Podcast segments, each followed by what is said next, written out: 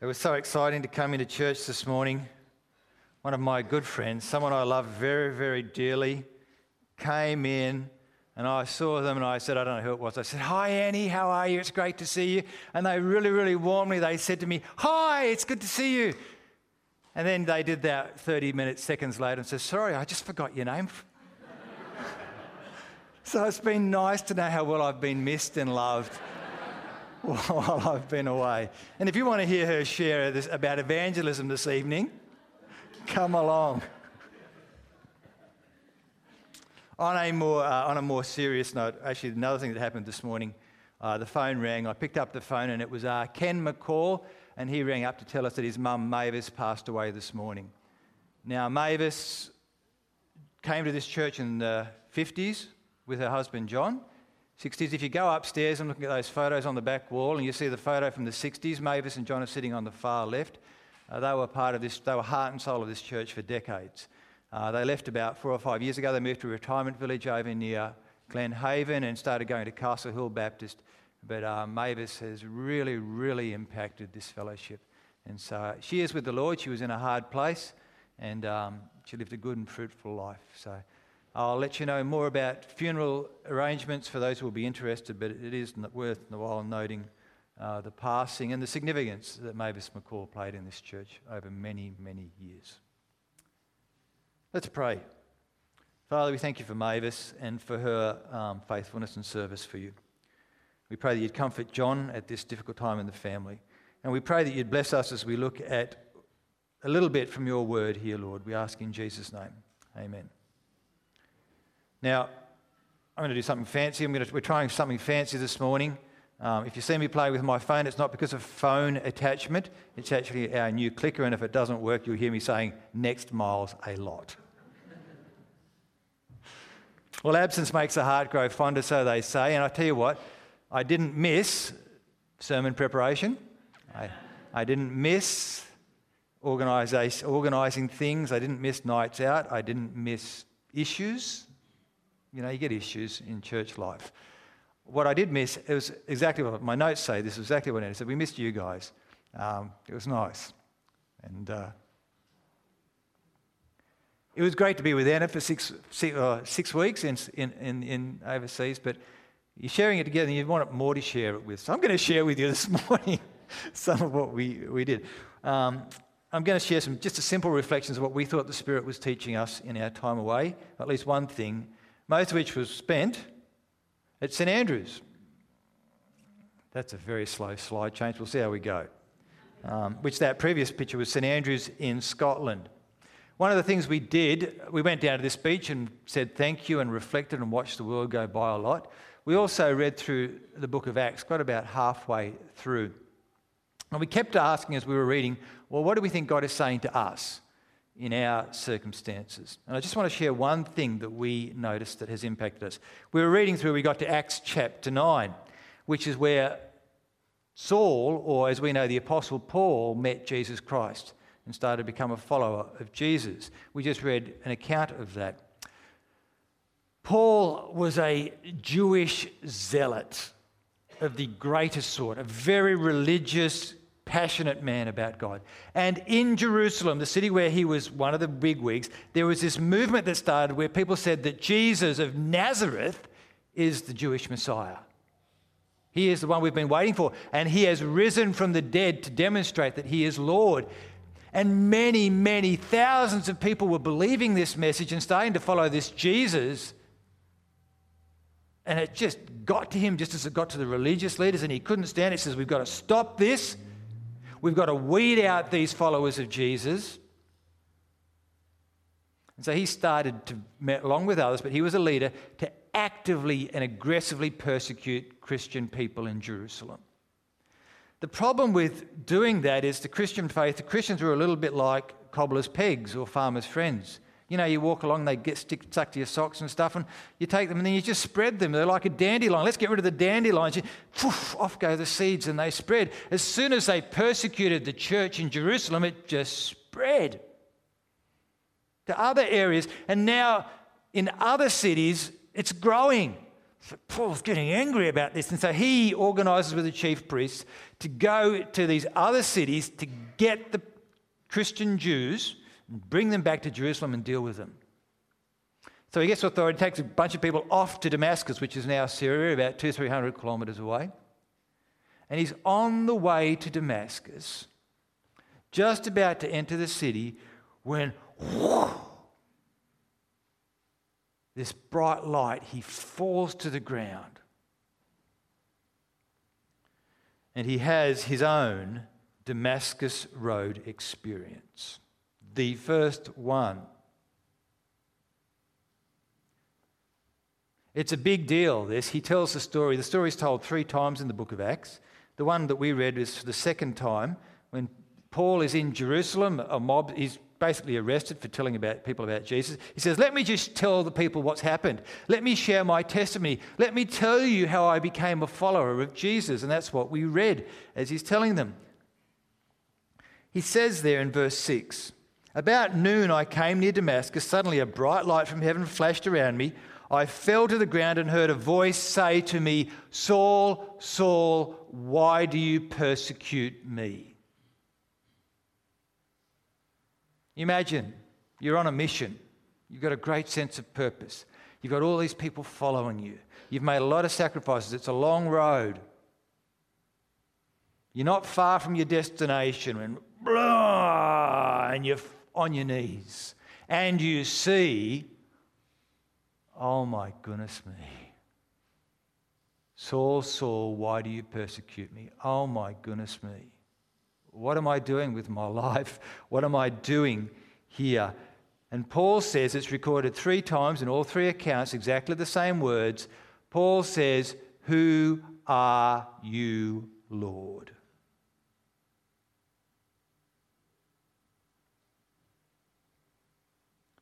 Really, the question of the ages.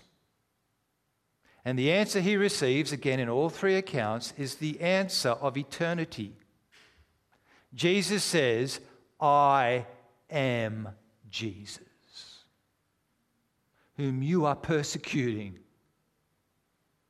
I am Jesus. And as we read through Acts, you can't think, well, who is this Jesus? And Anna and I were struck by saying, do we know him? as the person we read about in the book of Acts? Or do we domesticate him? Or displace him? Or ignore him? Or maybe even politicize Jesus? Or traditionalize Jesus? Or spiritualize Jesus? Or turn him into a piece of artwork that is a talisman for us? And how does knowing Jesus impact our motivations and our choices and our comfort and our behavior if we know the real Jesus. So the question struck Anna and I Who are you, Lord? And that answer, I am Jesus. Who is Jesus? You know, the most basic Christian confession is that Jesus, this is the most basic thing a Christian can say Jesus is Lord. Go to the Apostles' Creed from the fourth century, a very early statement of Christian faith. I believe, we Christians, we believe in Jesus Christ, Jesus the Messiah, God's only Son, our Lord, who was conceived by the Holy Spirit. Yet human, born of the Virgin Mary, and yet lived and suffered under a real time and real place under Pontius Pilate and was crucified, died, and was buried. The Jesus who went to the grave, the saving one, he descended to the dead. And yet on the third day he rose again and he ascended into heaven and he is seated at the right hand of God the Father, from where he will come to judge the living and the dead. Now, that's just a statement of creedal faith. It's not in the Bible, but it says that he is the Messiah, the Christ, God's anointed one, promised in the Old Testament to come from the line of David to establish an eternal rule of righteousness and justice. It's said so many times in the Old Testament, but just let me just take you to Daniel chapter 7, where Daniel has a vision and he says, In my vision at night I looked, and there before me was one like a son of man coming with the clouds of heaven, and he approached the Ancient of Days. This is God in his power and eternity, and he was led into his presence, and he, and he the Son of Man was given authority and glory and sovereign power. And all nations and peoples of every language worshipped him. And his dominion is an everlasting dominion that will not pass away, and his kingdom is one that will never be destroyed. This coming Messiah, this Son of Man, when we get to the New Testament, the first statement in the first book of our New Testament, this is the genealogy of Jesus, the Messiah, the son of David, the son of Abraham. We hear about his birth. An angel appears to Joseph and says, go, Mary's going to give birth to a son, and you're going to give him the name Jesus because he's going to save his people from their sins. He'll be the saving one. All this took place to fulfill what was said through the prophet the virgin will conceive and give birth to a son, and they will call him Emmanuel, which means God with us. This Jesus is God with us. At his baptism, a voice from heaven said, This is my son, a statement of being the Messiah. This is God's son. This is my son, whom I love. With him I am well pleased. This Jesus. Who is Jesus? He is the promised Messiah, the Son of God, God with us. If we go to the New Testament writings, we get to the Apostle Paul, the start of the book of Romans. He talks about the gospel. It's all about the gospel. Good news, the gospel God promised beforehand in his prophets through the Holy Scriptures. The good news about his Son, the Messiah, who to his earthly life was descended from David as promised about the Messiah and who, through the Spirit of holiness, was appointed Son of God in power by his resurrection from the dead. That is, who is he? Jesus, Messiah, Jesus Christ, our Lord. How big can you get? Well, let's go to the book of Colossians. The Son, this Messiah, is the image of the invisible God. He is the firstborn, the heir, the ruler over all creation, for in him all things were created. Things in heaven that we don't see and on earth, things that are visible and invisible, whether they're thrones or powers or rulers or authorities, wherever they may be, all things have been created through Jesus and for Jesus. Is it big enough who this Jesus is? And he is before all things and in him all things hold together this Jesus. And he is the head of the body, which is the head of the church. He is the head of his people. And he is the beginning and he's the firstborn from among the dead. He's the start of the new age in the resurrection. so that in everything, this Jesus might have supremacy. Everything. For God was pleased to have all of his fullness dwell in this Jesus and through him to reconcile to himself all things, whether things on earth or things in heaven, through his blood, by making peace through his blood shed on the cross. This Jesus of Nazareth. This Jesus that Paul met. Who are you, Lord? I am Jesus. We go to Philippians 2. We've been looking at this in our series, our Thinking on Humility. You're, we're to be, have the same mindset as Christ Jesus. Well, what's that? To have the same mindset as the Messiah Jesus, who, being in very nature God, did not consider equality with God something to be used for his own advantage. I am God, but no, no. Rather, he made himself nothing. Humble Jesus by taking the very nature of a servant. Uh, he was made in human likeness. And being found in appearance as a man, he humbled himself and became obedient to death, even death on a cross. Who is this Jesus? Therefore, God exalted him, who is this Jesus, to the very highest place. And he's given him the name that's above every name. He's given him the name that's above every name, so that at the name of Jesus, every knee will bow in heaven and down here on earth and even under the earth. For he is supreme, he is Lord, he is King, and every tongue will confess that Jesus Christ is Lord to the glory of God the Father. Who is this Jesus? Who are you, Lord? I am Jesus, he says to Paul, whom you are persecuting. Get to the end of the Bible. John has a vision. I saw heaven standing open, and there before me was a white horse, whose rider is called Faithful and True. And with justice, he judges and makes war, wages war.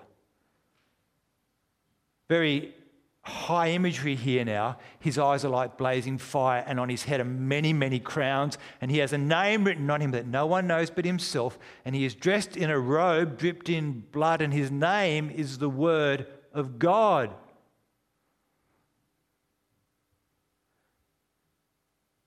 You see, we're just struggling to say how wonderful and majestic and great and glorious this man is.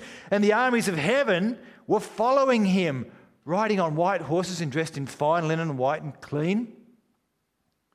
And coming out of his mouth is a sharp edged sword with which he will strike down the nations. He will rule them with an iron scepter. He will tread the winepress of the fury of the wrath of God Almighty. And on his robe and on his thigh is written this name King of Kings and Lord of Lords. Is our vision of who Jesus is big enough? Mine's not.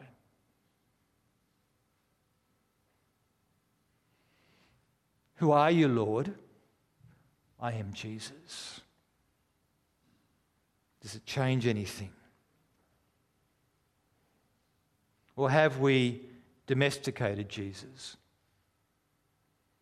Have we traditionalized him? Have we spiritualized him? Politicized him?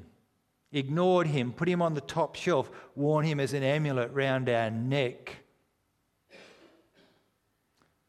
Now for some holiday snaps. There is lots and lots of evidence of the Christian faith in Europe and Scotland. We went to Belgium and Scotland in our time. They're the two countries we went to. This is in Belgium. This is, um, we stayed in Ghent, where Martin's family comes from. And uh, we were cheap, so we stayed a bit further out of town.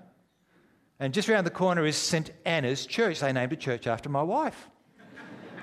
and you can see there's an angel looking over Anna's church, as there always is. And so I took this photo. I couldn't really get far enough back because it was such a big church. St. Anna's is a nothing church in Ghent. No one goes to St Anna's. In fact, you can't go, the doors aren't open.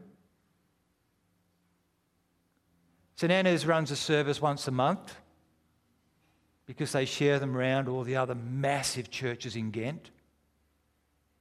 And we went into some of the other massive churches, and they're amazing. They're huge, they're grand, they're glorious. And they're empty.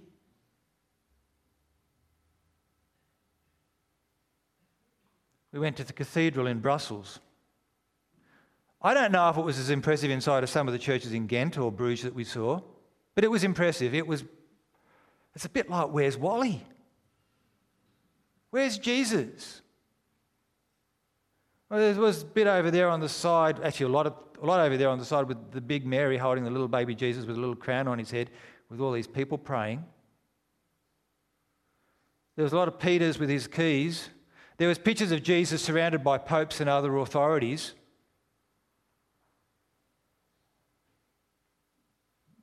But I felt like Jesus had been politicized and ecclesiasticized and sacramentalized, or maybe he was in a piece of wafer on this massive silver ornate thing, or maybe he was just a bit of art, a fantastic art on the wall everywhere. Is that the Jesus? And I didn't see a lot of life and light in those churches. Maybe I didn't see enough, but that's how I felt. Back across the English Channel, let's go back to St Andrews. This is um, the cathedral at St Andrews, or the old cathedral, right?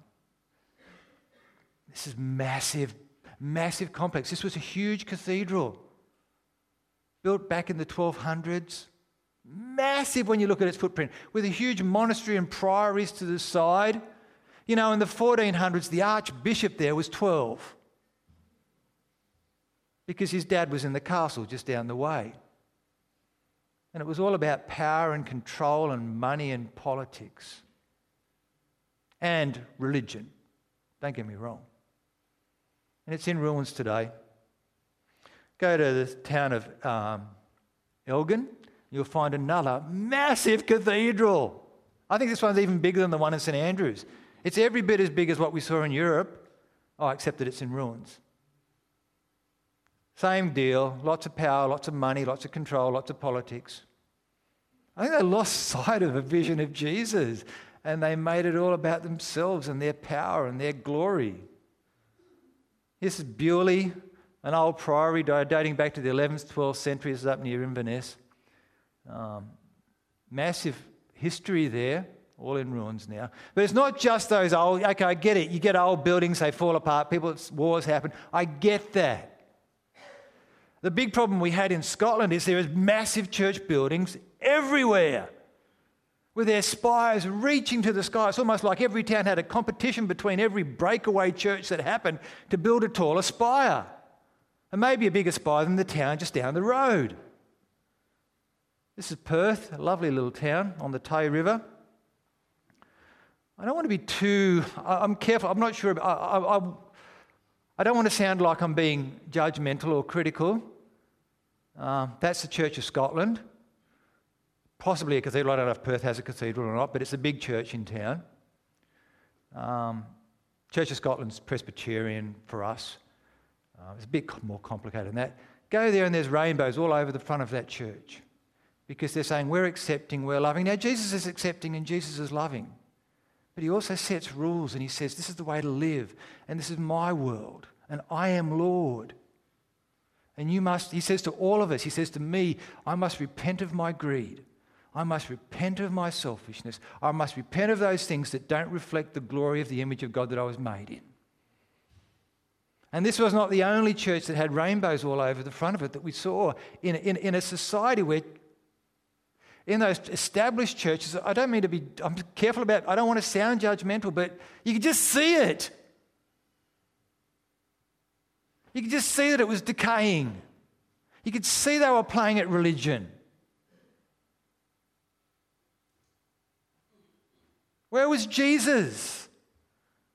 What have they done with this Lord? Who are you? I am the Jesus revealed in my word, the Jesus risen from the dead. I am the Jesus who is the firstborn over all creation. I am Lord. What is he going to do with it? What are you going to do with it? Well, you know, maybe not all the churches got it wrong there was a big reformation that swept through, swept through Scotland, where people discovered the Word of God and discovered what it meant to be saved by faith. This is the East Church in Cromarty, which is on the Black Isle north of Inverness. Lovely, lovely, lovely little village. Oh, Bible, slide change error. Don't do that to me. Slide change error. Here we are. East Church in Cromarty. That's a beautiful church because it hasn't been, in, no one's been in it for 100 years. Because they had all these splits in the town, and they, the split away church built a bigger church with a better spire, and everyone went over there. And the beauty of this church is it's been preserved. So you walk into this church, and it's just like it was 100 years ago, which is a real, sort of almost time capsule church. But the thing is, this is a seven or eight hundred year old church, born, built during the the um, Roman Catholic period where you can see the marks where the altar rail was, where the people had to stand back and you couldn't go any further forward, and all that sort of carry on. The Reformation came up and said, no, church is all about scriptures and the Word of God and the priority of Jesus. So they changed the whole church. Right in the centre of the church is a pulpit because we're teaching the Word of God. You can see a small communion table, and then one, two, three sides, double level balcony. Heaps of people, all centered around that pulpit say, oh, this is good. This is reformation. This is getting back to the basics and getting away from all the traps. Well, let me tell you about East Cromarty Church. It used to be that the important families in town would rent, particularly on the sides, the most expensive pews were the ones on the sides up the top. If you had money, you'd rent those ones. And we might have had those in our family for 150, 200 years, those pews. And if you didn't, weren't so prominent, so wealthy in town, you'd be in the middle at the back or downstairs at the back. And the people with all the money got to pick who the ministers were. That was the rules. The people who paid the most for the pew rentals. And the church, you just read through the history, it's all there, it was riven by all this power politics of people in the church arguing with one another about what the controls were, and they split up. And here's something from Sir, he was an important man, Sir Thomas Urquhart. He had a disagreement with the minister about the erection of a seat in the church. He said of his minister Gilbert Anderson, he is more like a scolding tripe seller's wife than a good minister squirting the poison of detraction and abominable falsehood. So let's get the externals right. Let's focus on the word, but let's displace Jesus as Lord and fight with one another and think it's all about my power and control over this little family of Christian believers. And us, oh, you may not identify, but me identifying as a Baptist, our tradition is full of this sort of stuff where people forget Jesus and they fight with one another over chairs. And they abuse the minister or they abuse the elder or they abuse one another. Our tradition is just chockers with it because we forget who Jesus is.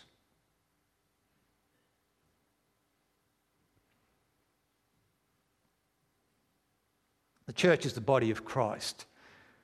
We have to keep Jesus central for our unity We've got to live by His law and His rules.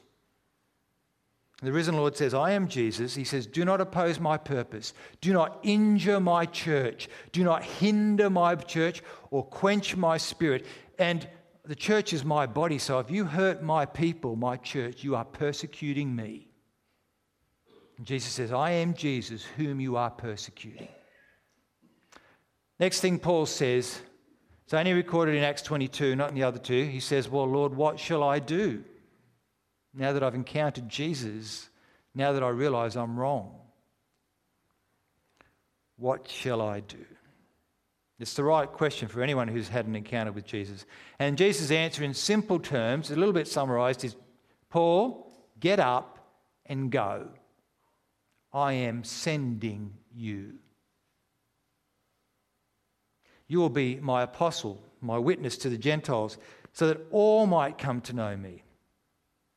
Now, I believe what Jesus said to Paul, unique situation, yes, applies to each one of us. If you have encountered the true Jesus, he says, Get up and go. I am sending you for my, to be my witness for my purposes. So you cannot encounter the Lord, as we've seen, and not be changed. He calls us to his mission. Well, I am not Paul.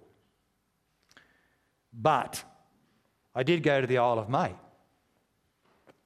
The Isle of May is in the Firth of Forth between Edinburgh and St Andrews. Big, big, big sort of, can't really call it a bay harbour, just call it a firth, okay? Because that's what they call it. And uh, it's in the middle and it's a bird paradise if you're there at the right time. Puffins and other birds that I can't remember the names of. But Anna wanted to see puffins. She said, We've got to go see the puffins. So we jump on the boat. We were a week late. We didn't see zip puffins. They'd all left, they'd all gone out to sea. But it was a beautiful, beautiful place. And what we did see was lighthouses. That's the big lighthouse on the top of the island, uh, built by Robert Louis Stevenson's grandfather and designed by him. This is a smaller ha- lighthouse down on one side of the island. Now, what does a lighthouse do? Pretty straightforward. You put it up high, you put it in a prominent position, and it shines light and says, Here's where the island and the rocks are. Stay away, stay away. It's basically communicating, it's shining and communicating, saying, Here's where we are. Be careful. We um, caught the boat back to the village, fishing village of Anstruther. And as we come into the harbour, you see that little light on the edge of the harbour there, just guiding the way so you know, don't go through here. This is the edge of the harbour entry. And on the other side of the, actually, while we're there, there's two lights in this house, in this one. That's what I bought this for. Just, where is it? There. Anstruther Baptist Church. There's a light. On the other side of the harbour, look at this. This is pathetic. It's rusty and it's old and it looks terrible, doesn't it? It's, it's, oh, hell. Guess what? It's doing a great job. It's got the light up there and it's shining the light. So often we think we've got to, in church life, work on the package. And I think it's nice to have a nice shiny light stand. But what really matters is the light. And that the light's shining. And frankly, that's a perfectly good light stick thing for the end of the harbour. And it'll probably still be there in another hundred years, despite the fact that it looks old and beat up and daggy. Now, I did mention Anstruther Baptist Church. I think it's in this one too. Where is it? Uh, I can't see it with that resolution. Maybe it's not in that one. Anna's just been on a boat for two hours, okay? Have mercy on her hair.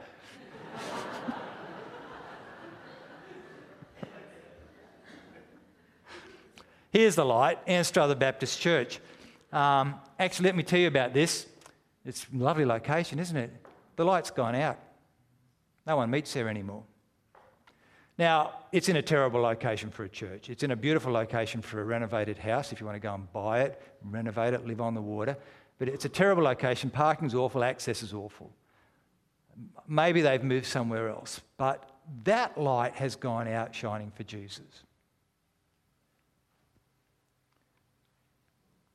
20 minutes drive down the road, we're back at St Andrews, where we spent most of our time. And this church here is St Andrews Baptist Church. It's quite an impressive building, yes? Well, not really. Not if you're in St Andrews, not if you're walking around looking at the churches of St Andrews. This is the most pathetic looking church of a lot of them. There are some very, very impressive big church buildings in St Andrews, and most of them are not very full. This church doesn't have a service on Sunday morning there.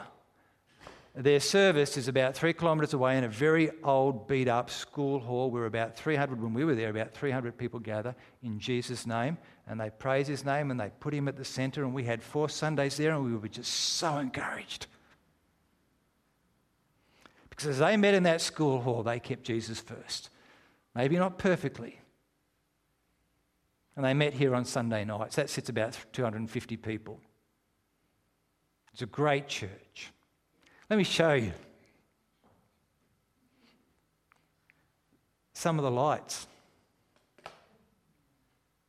This is Alan and Edna. I can't even remember their second name. They just had their 60th wedding anniversary. On the second last Sunday, the pastor got them up, gave them some flowers. After the service, it was very friendly people. After the service, we just happened to bump into them and start talking. They were just so lovely. They were so warm. It's, the pastor said about them, it's one of their church's first interracial marriages. You see, uh, Edna's Welsh and Alan's Scottish. and she's just such a beautiful Welsh lady. Ooh. And he's a Scottish man. And uh, they said, oh, You've got to come around and have a cup of tea with us. You've got, to, you've got to come around and have a cup of tea. So they gave us their name. We rang them up and said, Oh, please come. Oh, yeah, we love you. so we went and had a, we spent two hours with them in their house. We're strangers from Australia with one more Sunday left to go. And they were just so beautiful. We met them the Sunday afterwards, and it was like, they're our best friends. But what they were doing was saying, Jesus is Lord. We talked, their daughter is a, um, is a midwife who works in, um, in Tanzania on, um, I can't think of the name, where women have lots of problems. Um, fistula repairs, thank you.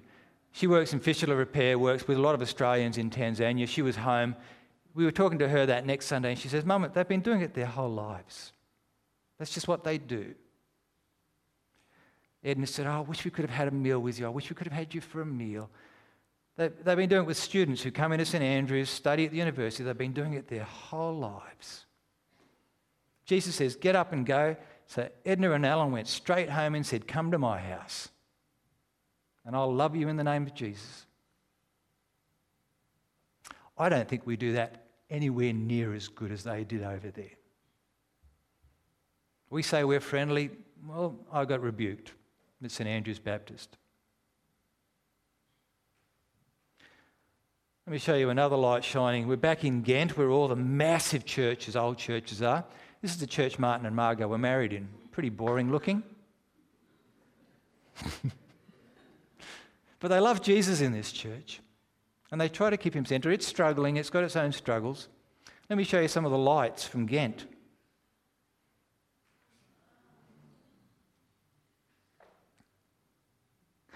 Yeah, we're sitting on a boat. Martin will tell you that Ghent is the Venice of the North and it's the best thing, and the buns are the best there, and the beer's the best there, and the chocolate's the best there. Just talk to It was, it was a nice place. And there's uh, Martin's brother, Stephen, and his lovely wife, Marika, and Judith. And Stephen and Marika have got a burden for their town. 70,000 students in that city, a few evangelical Bible believing churches, mostly split and disorganized. They've got a burden that there would be a strong, healthy church in Ghent that loves Jesus and puts Jesus first. And they are genuinely burdened by it. Marika says, John, come here. Come here and serve. And I said, Marika, I don't know any Flemish. She says, It doesn't matter, John, you'll learn. I said, I'm about to turn 53, Marika. No, it didn't matter. Anyway. but there was that burden that the light might shine brighter in their town with all of the students. In a town full of churches where you can hardly find Jesus. Who are you, Lord? Jesus says, I am Jesus. What does it mean? He says, Get up and go. Let your light shine. Be my witnesses. Let your life shine as you proclaim, as you just talk about Jesus. Let your light shine as you do church together and the body of Christ expresses what Jesus is like. Let your light shine in your very acts of love and hospitality and warmth and kindness.